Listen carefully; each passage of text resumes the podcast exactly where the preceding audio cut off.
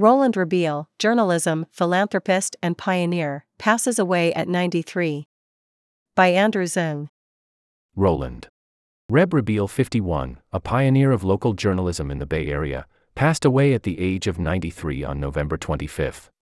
He will be remembered for his philanthropy and patronage at institutions including Stanford, where he established the Rebele Journalism Internship Program and hosted a number of symposiums with aspiring student journalists. Born in San Francisco in 1930, Rebele was a staffer at the Stanford Daily and was inspired to pursue a career in journalism after a college internship. After graduating from Stanford, he bought his first publication, the Coalinga Record. In the ensuing decades, he would buy many small local newspapers and help them grow, before selling them after they had become important publications.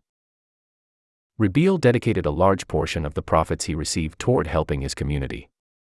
With his wife, Patricia, Pat Rebele, he helped fight homelessness and contributed funding to the Aptus Community Youth Program to empower underserved high school students.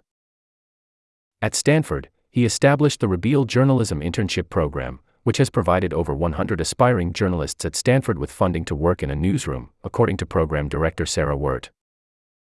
Communications professor and department chair James Hamilton first met Rebele after arriving at Stanford 10 years ago and was struck by how energized he was to help students understand the importance of journalism. He never lost a sense of excitement about the role that local newspapers play in community life, Hamilton wrote. Hamilton wrote that Rebele's generosity had a profound impact on the Stanford community, adding that more than 20 students now pursue internships in journalism each year because of the internship program. Among these students was Mark Allen CU26, who is a data director for the Daily. He participated in the Rebele internship program as a frosh while working for Bay City News. As part of the program, CU worked on a story about Filipino anti imperial activism in the Bay Area. I think the most gratifying part of being a journalist is going into communities you are a part of or familiar with and really extrapolating and publicizing issues that people don't often talk about, CU wrote. This is definitely one of those cases. Many of my sources told me afterward that they'd never been given attention by any news outlets in the past. CU wrote that the Rebele grant allowed him to pursue his passion without worrying about finances. Without the Rebele grant, I wouldn't have been able to connect with my community in such a unique way, CU wrote. The communication department hosts an annual luncheon attended by both former and prospective Rebele internship recipients. Ahead of the event, Rebele would receive samples of the work done by the previous year's cohort of interns.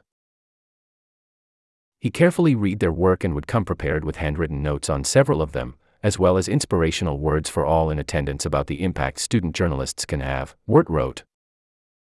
Colleagues concurred that his care for each intern was noticeable. The questions he asked students revealed he read every clip and letter and was excited to learn more about students' experiences, Hamilton wrote while the luncheon will be held as planned on January 30th. It will feel very different without him there, Wirt wrote.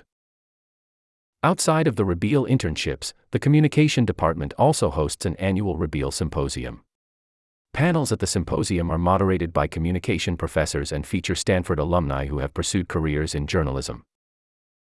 This year's Rebele symposium, titled Covering Tech Finding the Signal in the Noise, explored how to best report on emerging technologies and their ever evolving impacts.